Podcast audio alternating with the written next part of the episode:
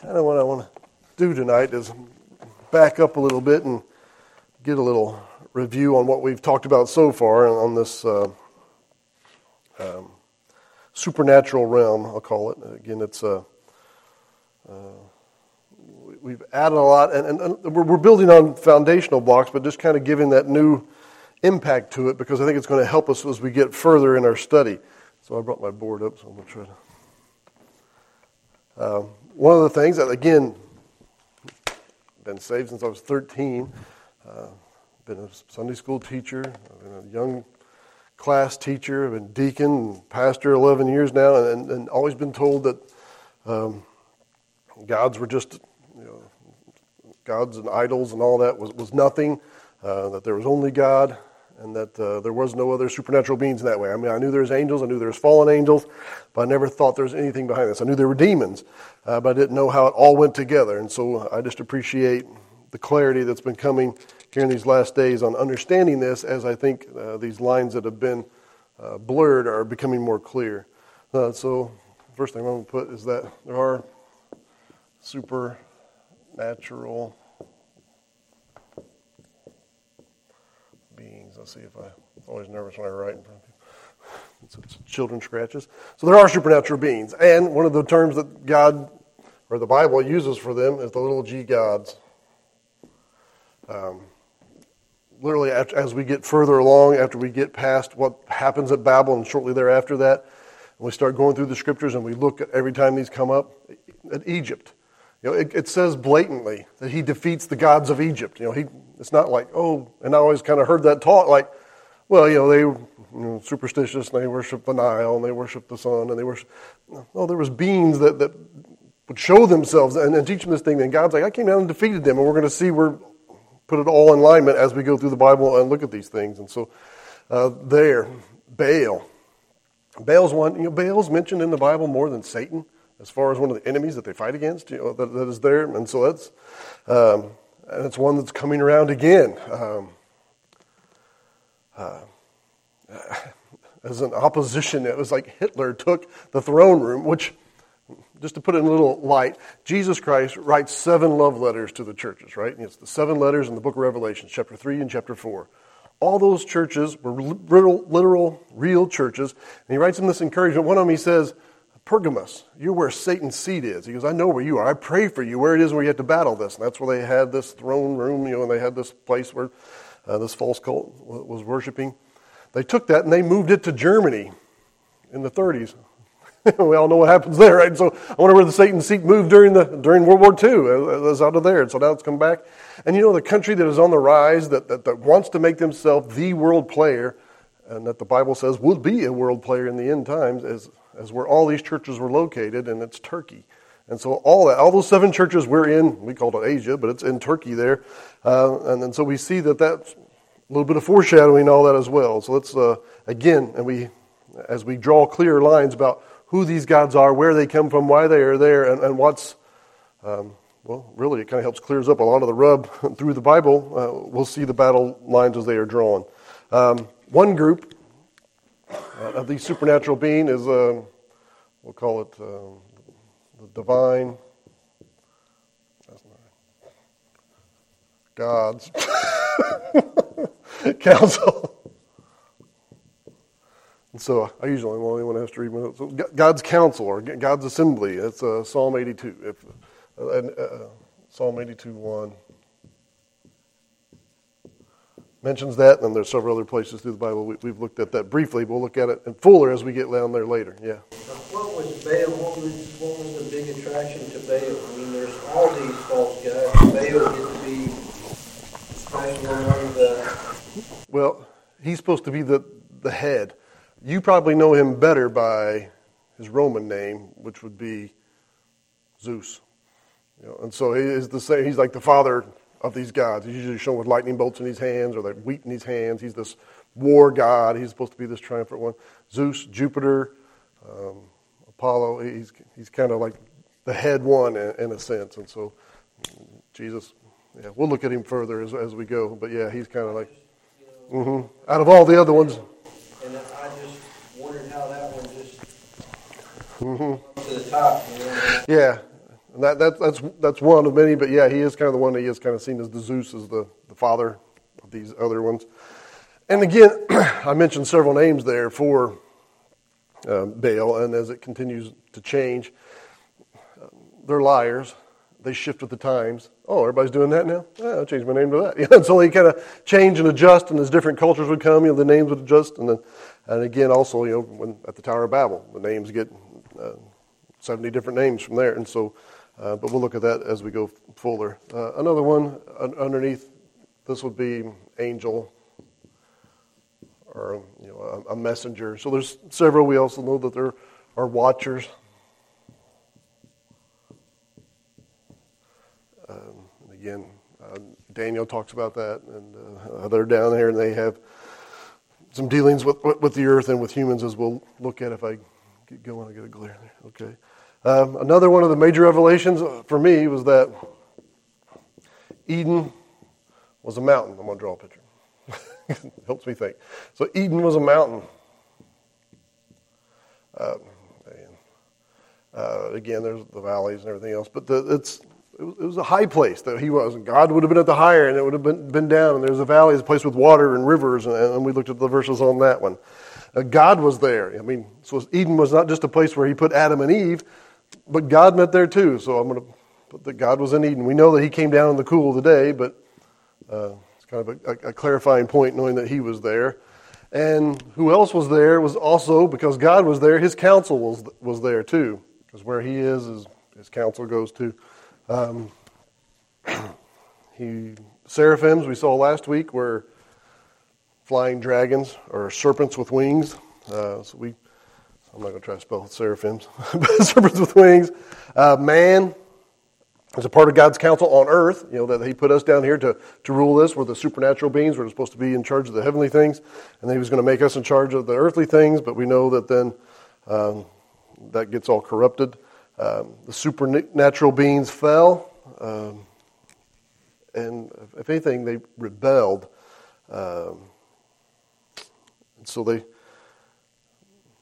again, they, they fell earlier than mankind, because that's when we have the deception coming from uh, the serpent in the garden. Uh, man then fell, or was coerced to fall too, uh, in the Garden of Eden, which we always look at, and we're going to look at here. Look at Genesis three fifteen. Genesis chapter three. Genesis three.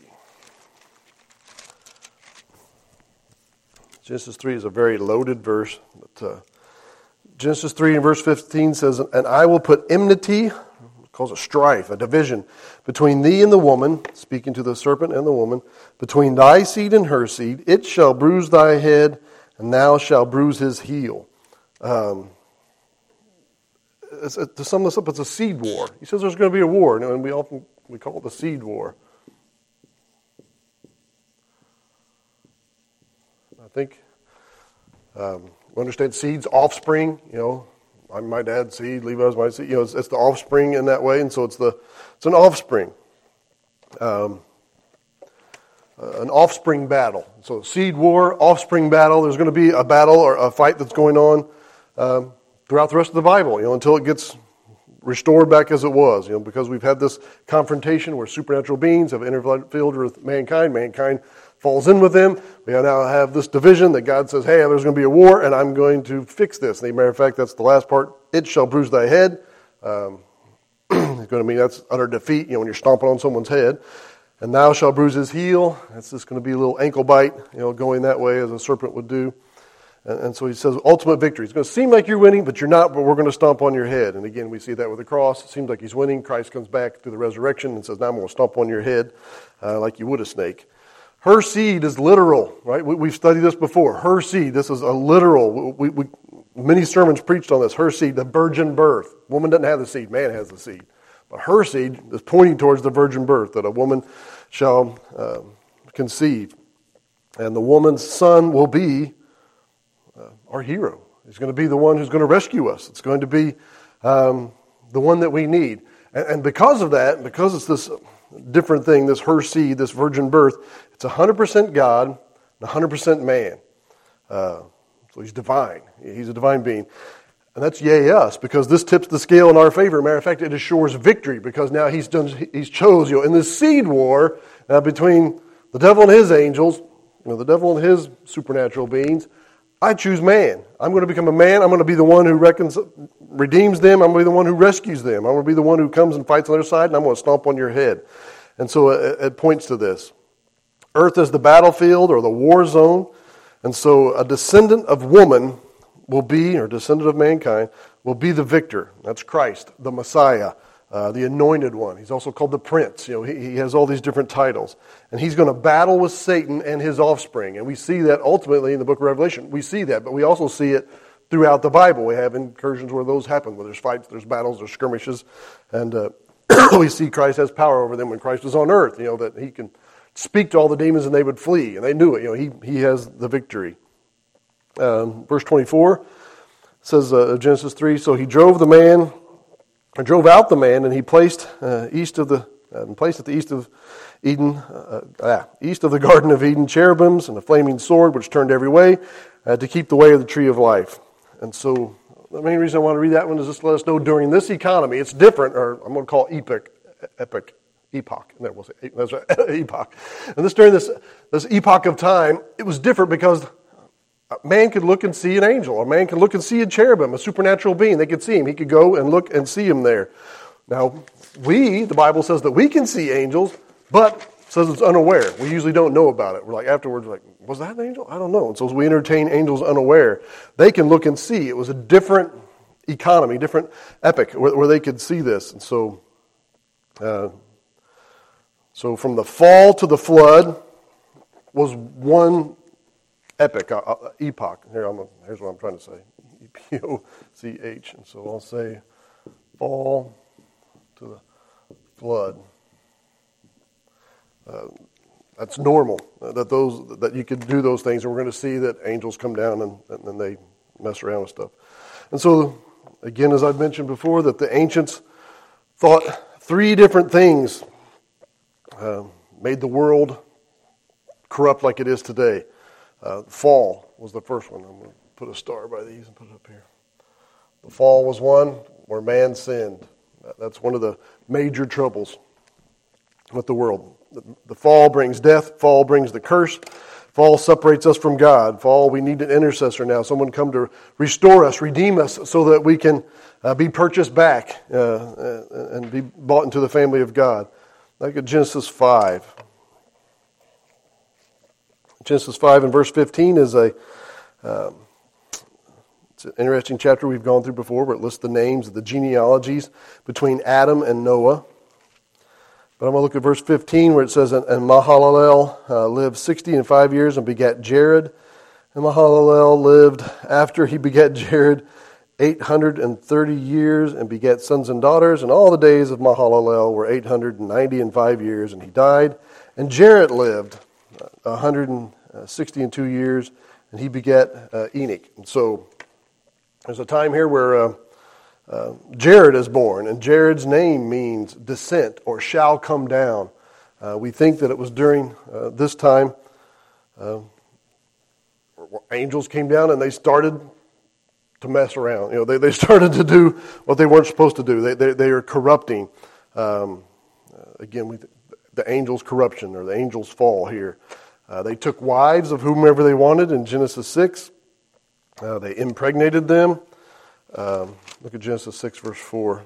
We'll see what God says. Genesis six and verse four. Genesis six, four says, There were giants in the earth in those days and also after that. So it happened once. It happens again afterwards. And it doesn't say how many times afterwards. We'll look at that more in the future weeks. He says, But when the sons of God came, they're the, these supernatural beings, when the sons of God came in unto the daughters of men, and they bare children to them, and the same became mighty men, uh, Gibborim, uh, which were of old, men of renown. And God saw that the wickedness of man was great in the earth, and that every imagination of the thoughts of his heart was on evil continually. And it repented the Lord that he made man on the earth, and it grieved him at his heart. And the Lord said, I will destroy man whom I have created from the face of the earth, both man and beast, and the creeping thing, and the fowls of the air, for it repenteth me that I have made him.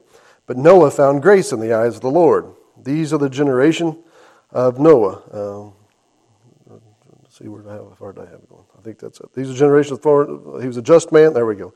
These are the generations of Noah. Noah was a just man and perfect in his generation, and Noah walked with God. Again, we've talked about this perfectness of Noah. It's not that he was sinless. It was not that he, you know, was special in that way. It was that he was not, he was one hundred percent man. He was not corrupt.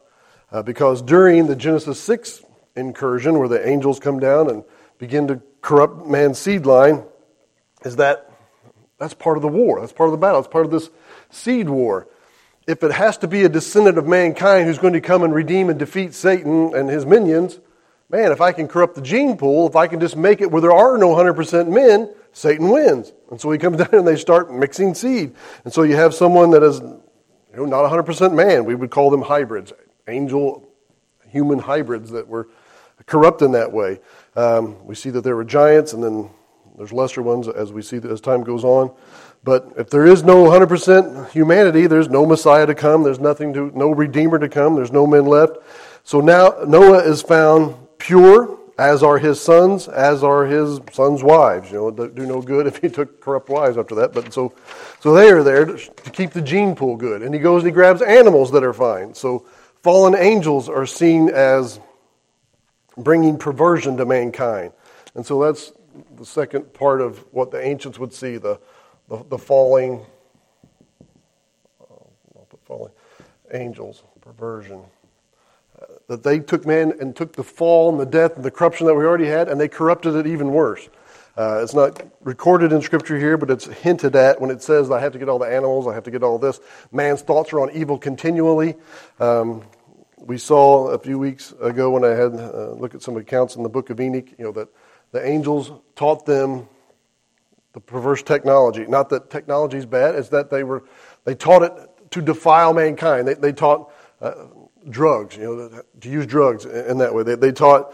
Um, Uh, the implements of war, you know, to teach man warfare in, in, in this way. They they taught man um, uh, cannibalism, uh, to eat flesh, man's flesh. They taught vampirism, to teach uh, drinking the blood and, and, and eating the blood and, and, and those things. They taught uh, gene splicing, mixing kinds and things together. Matter of fact, some theorize Uh, that the dinosaurs were part of that. You know, why we had these big giant monsters is because the angels came down and perverted what was there.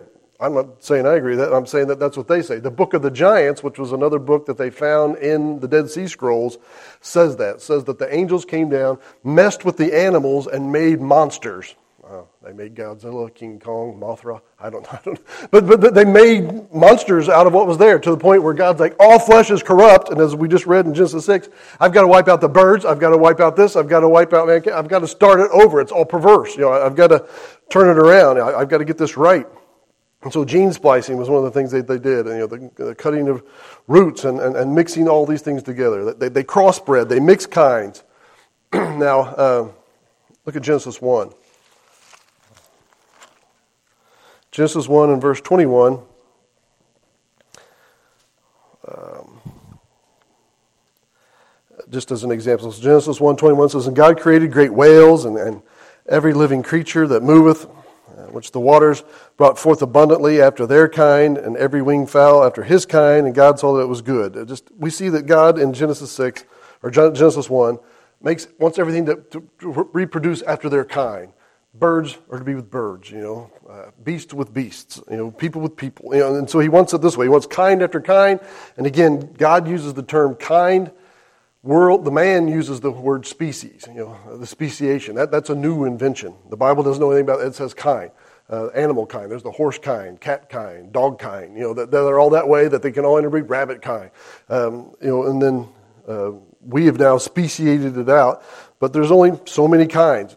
Creation Museum, you see a good example of that. One of our favorite things there in the uh, uh, in the Garden of Eden, that when you look at the cat, you can see he looks a little bit like a lion, a little bit like a tiger, a little bit like uh, a puma. He looks like he's got all the cat kinds kind of hidden in there that they can then speciate, speciate out. Same thing with the horse kind. Is he a zebra? Is he a horse? Is he a donkey? Is he what? It's got all those horse kinds in there. Matter of fact, you can go see what a zorse. They have one in their zoo. You know, a, a horse zebra hybrid that is there. Ligers. You know, a lion tiger. You, They can they can mate, because that's right. You know, they're their cat kind. And, and so we see those examples, and that's what God has established. Um, look at verse uh, twenty-five. It says, And God made the beast of the earth after his kind, and the cattle after their kind, and everything that creepeth upon the earth after his kind. And God saw that it was good. That's good. That's what I want. Look at Genesis six, eighteen. Genesis six, eighteen. We have God's got a hold of Noah. He's told him, I'm going to flood the world. I need you to build a big uh, aircraft carrier, pretty much. Put it in your backyard and bring in all these uh, animals and preserve them. So Genesis six, verse eighteen says, But with thee will I establish my covenant, and thou shalt come into the ark, and thy sons, and thy wife, and thy sons' wives with thee, and every little thing of the flesh, two of every sort shall bring into the ark, and keep them alive with thee. They shall be male and female, of fowls after their kind, and of cattle after their kind, of every creeping thing of the earth after his kind. Two of every sort shall come in unto thee to keep them alive, uh, and take uh, to thee unto thee all the food that is eaten, and thou shalt gather it to thee, and it shall be food for thee and for them. And thus did Noah according to all that God commanded him, so he did. And we know that he does that. And again, you can go to the Ark Encounter, you can go to the Creation Museum, and you can read Answers in Genesis magazine, and, and I've got books back there too that go in great detail. How many kinds might there be? Would they all fit on the boat? How would that be? And so it all fits, it all works, and it all stacks on there if we if you go with the biblical model. Again, as far as insects, they said take everything that takes in air through the nose. They are exoskeleton. They can float on trees and logs and everything else, and so God's allowed for all that. And you see, you know, like atheists are bringing up, well, what about a dolphin? It's like it didn't breathe through its nose, it breathed through a hole in its head, so just leave it in the water. You don't need to have fish tanks on there. And so he had all these different things and all these arguments. Answers in Genesis addresses all those.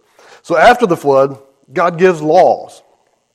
And I remember my dad teaching me, laws are there for a reason. He's usually said some idiot did something stupid, and so they made a law. So you don't do that again, you know. And so uh, that's probably about true, you know. Don't jump off a balcony, or don't go from balcony to balcony. I'm sure it's a law in Florida because every spring break, kids die jumping from balcony to balcony trying to do that. So I'm sure there's a law you're not allowed to do that. Uh, you stop, you know, because there's a law, you know, because somebody just ran into each other. You're supposed to yield and give right away. It's a law because people didn't yield, and it caused uh, accidents. And so God gives laws about not mixing kinds. Look at Deuteronomy. Because he says, I don't want this to happen again. I don't want us to go down this path. And so then God establishes the law after the flood. Deuteronomy.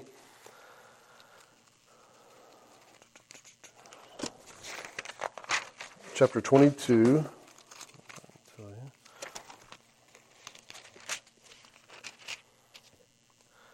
Deuteronomy twenty-two and verse nine says, Thou shalt not sow thy vineyard with diverse seeds, lest the fruit of thy seed which thou hast sown and the fruit of thy vineyard be defiled. I want you to, don't mix the kinds. Don't make an apple grow on a tomato plant. You know, I, don't, I don't want that. He says, I want apples to be apples. I want tomatoes to be tomatoes. Um, sorry, at Walmart you can buy a grapple. It's an apple that tastes like a grape. It's kind of tasty. Shame on us for having that. But, but you know, that's, it's kind of tasty. But God's like, no, I want grapes to be grapes, apples to be apples. I don't, I don't want that. And so God, and I think it's to keep it pure. God's built in protection. He's made, like I'm sure the, the God's perfect wheat could withstand blight, could withstand insects, could withstand anything because he put all kind of diversity in there. You know, he's, he's made it adjustable in its natural scent. We speciate it out. We're the ones who that, that take it. Um, I worked one summer detassel and corn, you know, where you hot, miserable job going through and pulling the top of the tassel out. I think they would do six rows with a tassel, six rows without a tassel. That way, it would keep that uh, that uh, that grain. It, it would all get pollinated just by a very few, and it kept it pure and it kept it strong in that way. And they can kind of guarantee how tall it would be, what kind of ear it would produce, and, and they would guarantee it in that way. Now we've crossed the line to where we have G M O, genetically modified organisms, where we go in there and we say, like, well, you know, let's present it, prevent it against. Um, Well, we're going to design it to go, the first ones were Roundup. This will be resistant to this chemical, and so we can squirt this chemical. It'll kill everything but the corn. You know, and so they make it to do that, so they'll make a bigger yield. And we've been eating this stuff forever, and it's like, kind of makes you wonder. Uh, uh, uh, well, it doesn't make us wonder anymore. You know, we see where it's going, and we see it, the path that it's going down as we've modified everything. As we put in, I think they put in jellyfish genes and, and tomatoes so they won't freeze, and when we have all this different diversity going on. God said don't do that. Look at Leviticus eighteen. Um, back chapter two. Book or two. Leviticus. In Leviticus eighteen, he gives us laws. Again, he gives us some laws because it's happened in the past, and again, he reminds us these. You're not going to do what these other nations do. In Leviticus eighteen, verse twenty-two, he says, "Thou shalt not lie with mankind as with womankind is abomination." It's God's law. Don't do that. Uh, I don't want, you know, so we've looked at that one before. Verse twenty-three, "Neither shalt thou lie with any beast to defile thyself therewith. Neither shall any woman stand before a beast to lie down thereunto." It is confusion. God says, I don't want that. Don't mix. Uh, it's a violation of nature is what the word confusion means. It also means perversion. It says it's profane. We call it bestiality. He's like, don't do that. We'll look at another verse, what he says in greater detail about it in a minute. Um, verse twenty-four, he says, "Defile not yourselves in any of these things, for in all these the nations are defiled." He's like, that's not what the rest of the world does, because at this point in time, uh, when, when Moses is having to write this, it's after the flood for a while, and he's preparing them to go into the promised land. He's like, that's what those perverts did. And again, in that area is where you have giants, and in that area is where you have Satan laying down a battlefield. He doesn't have to pollute the whole world. Oh, the children of Israel are going to Cana. Let's pervert that. Let's make it horrible. Let's make a, a, an army there that they can't get past. And so God's like, don't do what they did in the past. Don't do what they're doing there. And so he makes these laws. Laws are there for a reason, because I don't want that. I don't want you mixing. Um, verse six, Leviticus eighteen says, "And none of you shall approach to any of his near kin to him to uncover their nakedness. I am the Lord." Again, King James way of saying, don't do that. You don't have this relation with your mom or with your dad or with your niece or nephew or son or daughter or aunts or uncles. He's like, don't, you know, because then you're you're going to mess it. You're messing things up. I don't want you to do that. And he calls it a perversion. Matter of fact, he goes into great detail throughout the chap- chapter. Look at verse twenty-one. "And thou shalt not let any of thy seed pass through the fire to Molech. Neither shalt thou profane the name of God. I am the Lord." Don't do child sacrifice. Don't you worship these false gods, because this is things that the angels taught them before the flood. He, he taught them child sacrifice. They taught them how to do these things. And so he says, don't do that. Uh, look at Leviticus nineteen, verse nineteen. Leviticus nineteen, nineteen says, "Ye shall keep my statutes. Thou shalt not let cattle gender with a diverse kind.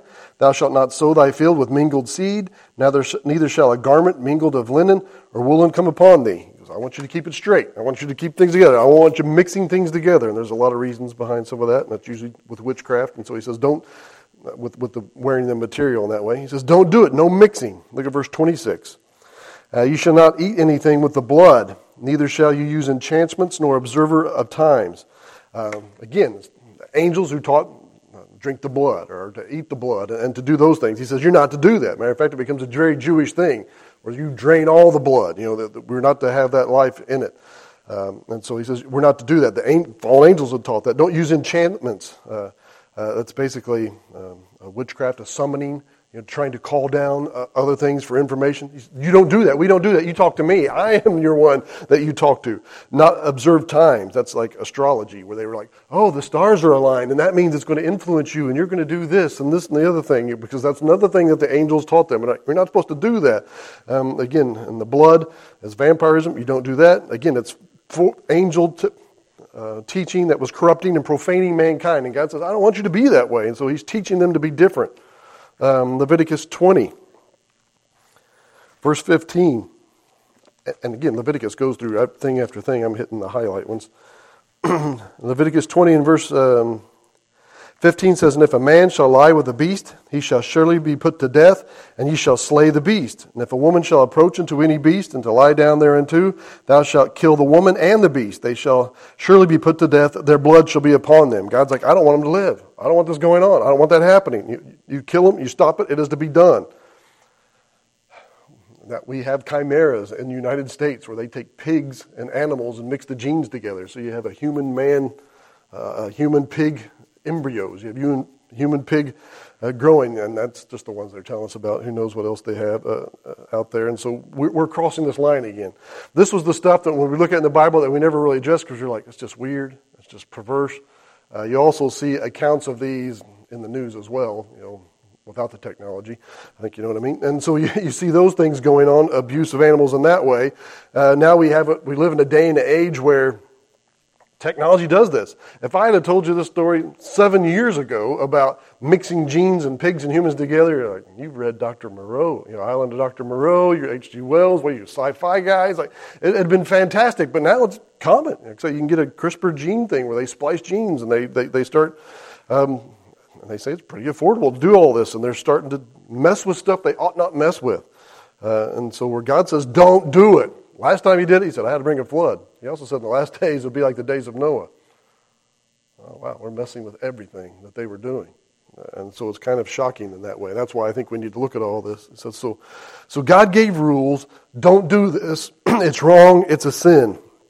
Um, and the third thing that they blame the ancient world and, and blame the fall of mankind was Babel. Oh, it's Ellie, right?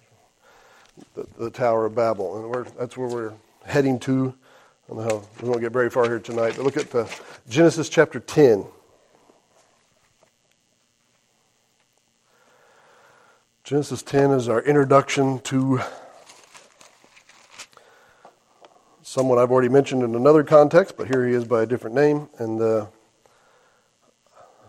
many think he's alluded to in the end as well. So, uh, Genesis chapter ten, we have the generations of Noah. It talks about his sons and, and how they go, and we have the uh, the Hamites go south, uh, you know, the son of Ham. Uh, Shem, they all they are called the Orientals. That's the Jewish line. Uh, that's where you get anti-Semitism. It comes from the Shem line. Uh, it turns into you get your Indians, your Asians, your Chinese, your Japanese that, that go that that Asian line. Jephthah goes more European. It goes all north that way, and that is European. Goes up into islands, British Isles. Chances are most of us are from the Jephthah line in that way. And so he tells how these branches are going out between these three three sons, uh, and how we get again. The nations of the world, and we'll come back and look at detail in the future. It's a little bit, um, this is because, uh, and we'll look at the, the, he tells us about the Tower of Babel, and he tells us about the nations first, but we'll see in context how it goes later. But uh, look at verse eight. It says, in Cush, and this is out of the sons of Ham, and Cush begat Nimrod.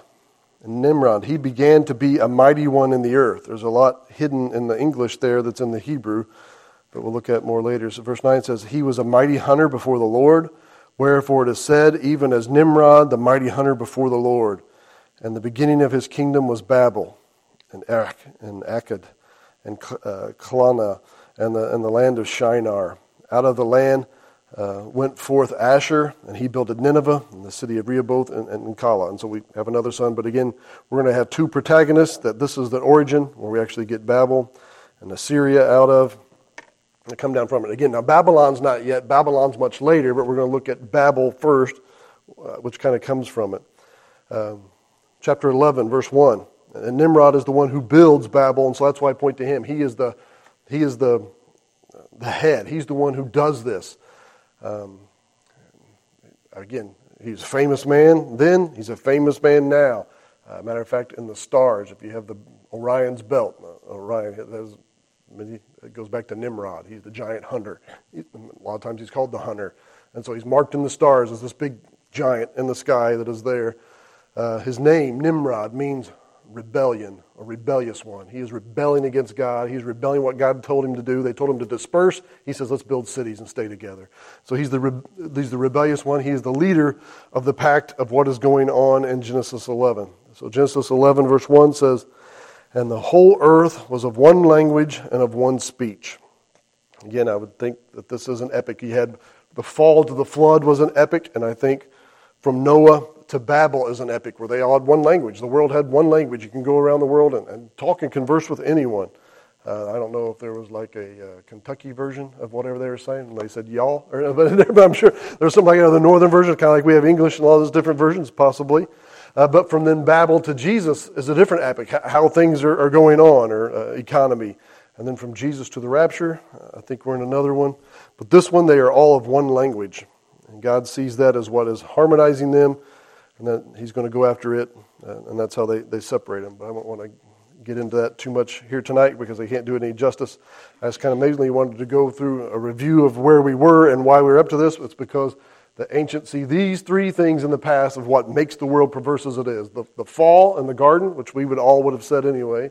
Uh, the fallen angels and the perversion that they taught to mankind, which we see effects of too, but we just always kind of related it back just to the fall and that man is perverse. Uh, but that we had help. Uh, we had a kickstart in that. And then the Tower of Babel. We're going to see what spills out of that to today and how that all comes from, but that's going to be where we get the little g gods in our world today comes from, this event in Babel and what God does after that. And so uh, we'll pick that up there next week unless we do something different, but, that, but that's that's the plan so far.